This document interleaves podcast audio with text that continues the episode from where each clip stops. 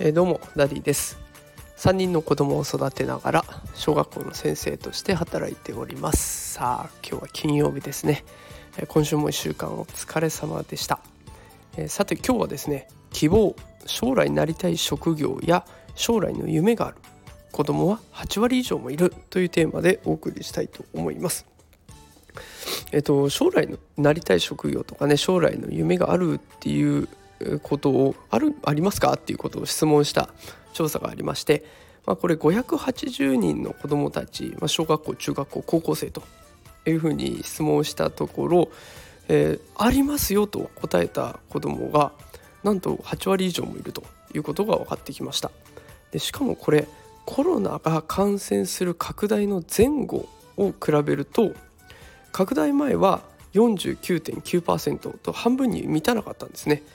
で現在が83.4%と3割以上も増加しているということが、えー、毎度なニュースというやつで語られておりましたでこのなんかね明るいニュースが届いてきたので是非毎日暗いニュースばっかりで疲れたなっていう方いらっしゃいましたら是非聞いてみてくださいでは、えー、このことについて詳しくお話をしていきたいと思います、えー、子供が選んだ職業っていうところをまず紹介してみたいと思います。え83.4%の子どもたちが選んだ職業どんなものがあるかっていうと、えー、多岐にわたって回答はあったそうです。ただその中で一番多く集まったのが医者とか看護師さん、えー、薬剤師さんなどの医療従事者。これが96名。あとは続いて、えー、教師保育士などの教育関連46名。それから消防士自衛官などの保安職が43名。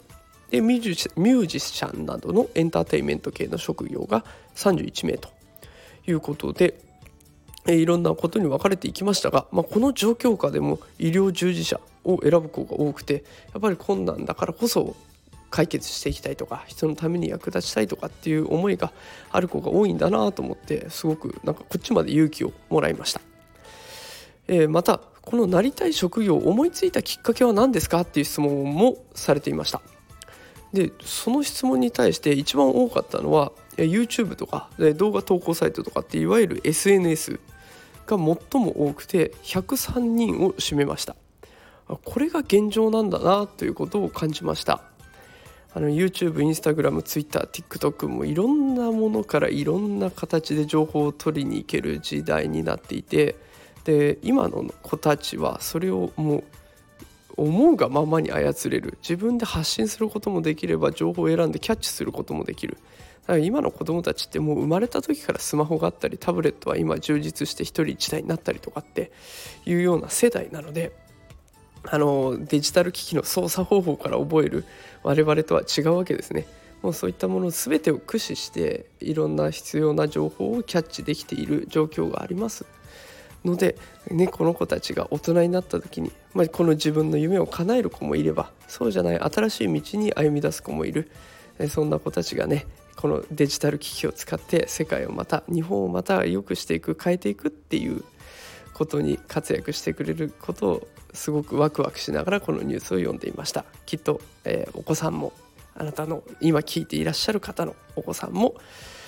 これからますます活躍する子になるんじゃないかなというふうに思っております。ということで金曜日なので少し明るいニュースをお届けしてみました。えこれからも毎日育児教育情報を発信していきますのでお時間あったら聞いてみてください。それでは今日はこの辺で失礼します。